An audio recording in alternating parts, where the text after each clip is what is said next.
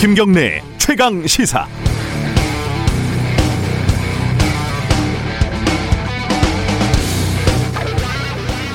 점심 때 팀원들 한 7명하고 밥을 먹으러 갑니다. 어, 오늘은 어디를 갈까?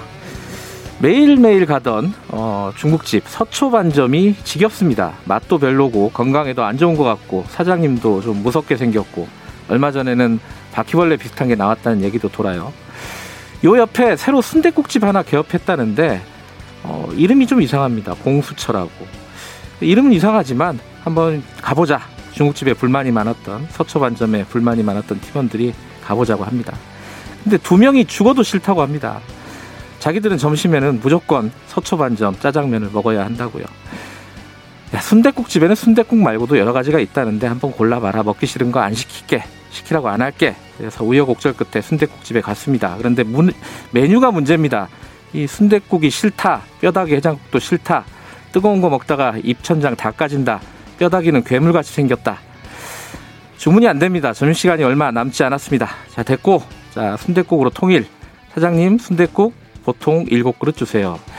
난리가 났습니다. 내가 싫어하는 메뉴 안 시킨다고 했잖아. 야, 그게 안 시킨다는 거지. 아예 안 시킨다는 거지. 이들 때문에 전부 밥을 못 먹고 있잖아. 이 약속은 약속이지, 이 거짓말쟁이들아. 이 말다툼이 벌어지고 쌈박질이 벌어집니다. 이러다가 나라 망한다. 이런 말까지 나왔습니다. 하지만 이제 곧 순대국이 나올 겁니다. 이제 어떻게 되나요? 어, 근데 막상 먹었는데 맛도 별로고 양도 적어서 실망할 수도 있습니다. 새로 생겨서 종업원도 서투르고 어수선할 수도 있죠. 먹어봐야 알겠죠.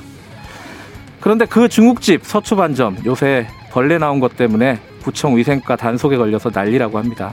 중국집 사장님은 구청장이 표적 단속했다 그러고 있다고 하는데 진짜 바퀴벌레면은 장사를 아예 못할 수도 있다고 합니다. 그나저나 그 집 주방장은 어쩌자고 룸사롱에 가서 옆집 삼겹살집 사장님한테 96만 원어치 술을 얻어 먹었는지 어찌됐건 기왕 생긴 순대국집 식당 맛있으면 좋겠습니다. 덕분에 서초 반점도 정신 차리고 청소도 좀 수시로 하고 짜장면 만들 때 양파도 고기도 신선한 걸로 좀 팍팍 넣어줬으면 좋겠습니다. 12월 11일 금요일 김경래 최강 시사 시작합니다.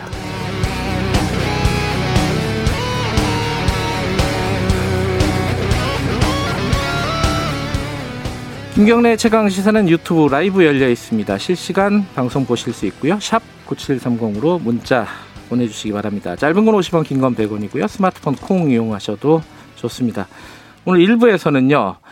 어, 어제 공수처법 통과 개정안이 통과가 됐고요. 어, 그래서 그 관련된 얘기를 오늘은 여당 쪽 더불어민주당 박주민 의원하고 좀 얘기 나눠보고요. 징계위 얘기도 좀 해야겠죠. 2부에서는 지금 윤우진 전 세무서장, 그 윤대진 검사장의 형이죠. 어, 그 사건 재수사 관련해 가지고 새로운 부분들을 좀 취재하고 있는 뉴스타파 한상진 기자와 함께 그 사건의 전말에 대해서 들어보도록 하겠습니다.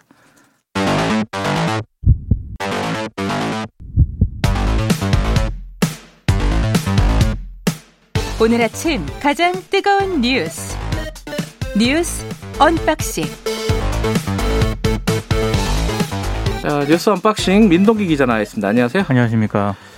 어제 징계위가 9시간 넘게 열렸는데 뭐 별로 진행된 내용은 없어요. 그죠? 절차 가지고만 주로 싸웠던 거죠. 그러니까 징계위원 가지고 공방이 벌어졌거든요. 네. 뭐 당연직인 이용구 법무부 차관하고 심재철 법무부 검찰국장을 비롯해서 다섯 명이 참석을 했습니다. 네. 원래 여섯 명이 참석을 하는 것으로 돼 있었는데 외부 위원인 최태영 변호사는 개인 사정을 이유로 음. 불참을 했습니다. 심재철 국장은 이제 당연직은 아니지만 이제 검사목으로 관례적으로 이제 참석하던 사람이었던 거죠. 그렇습니다. 예. 그윤 총장 측에 대해 윤 총장 측에는 이제 네 명에 대해서 기피 신청을 냈거든요. 네 명.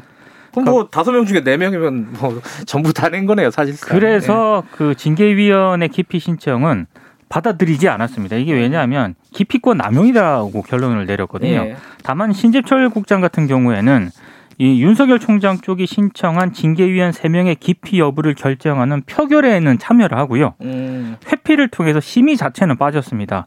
그러니까 여기에 대해서도 윤석열 총장 쪽에서는 아니 기피 대상 위원이 다른 위원회 기피 여부를 결정해서는 안 된다라고 주장을 했는데 이게 받아들여지지 않았습니다. 음, 근데 이제 네 명을 어, 기피 신청을 한 거는 네 명이 기피 될 거라고 생각하지는 않았을 거예요. 그렇죠. 다만 이제 이제 정당성이 없다 이 징계위가 뭐 그런 네. 것들을 부각시키기 위한 전략이었겠죠 아마. 네. 어쨌든 그래서 이제 기피 신청은 이루어지지 않았고 어, 아까 말씀하신 대로 신재철 국장만 안 하는 걸로 네. 일단, 일단 결론이 났는데 어.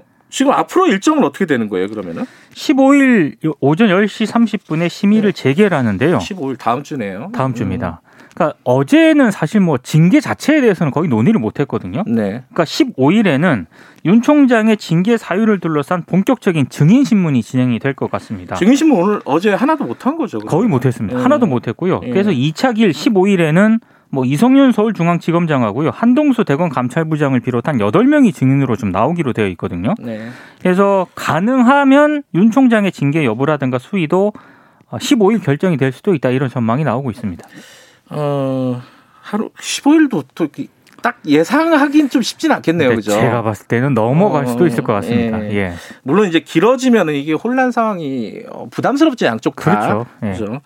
어, 어제 법무부 그 징계위원회가 열린 법무부 청사가 이렇게 얘기해도 되나요? 볼만했다고 그러더라고요. 아니 뭐 저기 추미애 장관을 응원하는 꽃바구니와 함께 예. 또 비판하는 근저 화환들이 같이 놓였거든요. 양쪽 다 보냈다는 거네요. 예, 양쪽 다 놓였는데 네. 그리고 뭐 집회 지지자들 또 집회 있지 않습니까? 네. 그것도 같이 열려가지고요. 신경전이 좀 굉장히 좀 뜨거웠던 모양입니다. 네. 자, 어제 공수처법 관련된 거는 우리가 어, 좀 이따가 어, 박주민 의원하고 자세하게 얘기를 나눌 거니까 어, 그거는 그때 얘기하도록 하고 국회 상황 중에 조금 어, 후폭풍이 일고 있는 게 있어요. 그 중대재해기업 처벌법이 왜 통과가 안 됐느냐 이 예. 부분하고 예컨대 뭐 전속 고발권 이거 공정위법이죠. 네. 어, 이 부분이 폐지를 하려고 했었는데 왜 폐지가 안 됐냐? 이거 대통령 공약 공약 사항이었는데 어, 지금 어, 지금 얘기들이 민주당 쪽에서도 많이 나오고 있는 거죠. 민주당이 약간 지금 혼돈 음, 양상을 보이고 있습니다. 네. 어제 이낙연 그 대표가요 SNS에 중대재해기업처벌법 제정을 또 공언을 했거든요. 예, 그러니까 아침에 출근했다 저녁에 돌아오지 못하는 사회는 정상이라고 할 수 없다. 예. 그래서 중대재해를 예방하고 책임을 강화하는 법을 최대한 이른 시기에 제정하겠다. 이렇게 SNS에 썼습니다. 네, 근데 지금 민주당 지도부 이견 때문에 이 음. 중대재해법에 대해서 민주당이 중심을 못 잡고 있다 이런 비판이 나오고 있는데요. 네, 김태년 원내대표와 한정혜 정책위 의장은 중대재해법 대신에 기존의 산업안전보건법 개정만으로도 충분하다는 그런 입장인 것으로 전해지고 있는데요. 네, 처벌을 강화하는 것보다 뭐 경제적 제재라든가 예방에 더 무게를 중- 두고 있는데 문제는 지금 민주당 내부에서도 아니 중대재해법 제정해야 된다 이런 목소리가 커지고 있다는 점입니다. 네, 뭐 어제 비공개 의원총회가 있었다라고 하는데요. 이때 이제 공수처 등 개혁 입법도 끝났으니까 중대재해법 제정에 힘을 쓸 써야 한다 이런 목소리가 또 나왔다라고 하고요. 네. 김태년 원내대표도 이런 점에 대해서 충분히 인식하고 있다 이런 음. 취지로 또 발언을 했습니다. 근데 논의를 제대로 안 한다는 게 제일 문제인 것 같아요. 이게 그 제일 문제죠 진짜. 공청회 뭐 15분 하고 네. 그 다음에 이제 논의가 없는 거잖아요. 그렇습니다. 사실은 예, 그 여러 가지 교통 정리를 다 이게 안 보이는 데서 하려고 하니까 그렇습니다. 어, 상임위 같은 데서 좀 터놓고 이게 어떤 게 문제가 있는 건지 그리고 여론한테 호소도 하고 네. 좀 공개적으로 했으면 좋겠는데 그게 잘 진행이 안 되죠. 어찌됐든 이 관심이 없다기보다는 어, 교통 정리가 안 돼 있다 이렇게 보는 게 맞는 것 민주당 같아요. 내부에서 이견이 음. 있는데 이게 도- 교통 정리가 안 되고 있습니다. 네. 전속 고발권 이 부분은 뭐 정의당도 강하게 반대 아, 반발하고 있고 그죠. 네. 이 민주당 내부에서도 좀 얘기 나오고 있어요. 그러니까 이상민 의원이 또 SNS에요. 네. 어, 이 공정거래법상 전속 고발권 폐지는 했어야 한다. 음. 본인이 재추진하겠다라고 또 아, SNS에 재추진하겠다. 재추진하겠다라고 썼고요. 음. 예. 어, 지난 주말에 당정청 회의를 거치면서 유지로 이제 급격하게 선회를 한 것으로 지금 알려지고 있는데 네. 일단 재개 입장을 고려한 것 같고 전속 고발권 폐지가 검찰 힘을 키운다는 그런 주장에 민주당 지도부가 사- 약간 좀 흔들리지 않았나 이런 음. 지적도 나오고 있습니다. 예. 어제 저희 홍익표 의원도 좀 아쉽다는 입장을 그렇습니다. 얘기를 했고 김기식 어, 미- 더미래연구소 위원장도 이해가 잘 안 된다. 어, 왜 이런 일이 벌어졌는지 잘 모르겠다 그러니까 이런 얘기를 어떤 했죠. 수사권을 검찰에 주자는 게 아니거든요. 지금 원래 수사 수사는 하고 있었던 거예요. 수사는 하고 있습니다. 검찰이. 다만 공정위가 고발을 해야만 수사를 할 수 있었던 거 그렇죠. 거죠. 그렇죠? 예. 아, 이 부분도 앞으로 좀 논의가 되겠네요. 자, 말씀드린 대로 공수처 얘기는 박주민 의원하고 하도록 하고요. 자, 이 뭐이 얘기는 안 할 수가 없습니다. 코로나 지금 600명대 확진자 계속 유지하고 있는 거죠. 어제 0시 기준으로 682명의 또 신규 확진자가 발생했거든요. 네. 이틀 연속 600명대 후반대를 기록을 하고 있는데요. 네. 누적 확진자가 4만 명을 넘어섰습니다. 이게 음. 굉장히 좀 심각하게 바라봐야 할 그런 대목이고요. 네. 어, 일단 뭐 수도권에 또 연일 500명 육박하는 확진자가 발생을 하면서 정부가 검사 문턱을 낮추고 진단 검사량을 늘리는데 방역 초점을 맞추고 있습니다만 네. 아, 이게 지금 제대로 잡힐 수 있겠느냐라는 그런 불안감이 조금 커지고 있습니다. 네, 뭐 정부는 정부 할 일을 해야 되고 방역 방역 당국은요. 어, 국민들은 저희들은 어, 좀 조심해야겠죠. 오늘 개인 또 방역 철저히 네. 해야 됩니다. 오늘부터 예. 금토일 어, 들어갑니다. 조심해야 될 것 같습니다. 자, 어, 뉴스 unboxing 여기까지 하죠.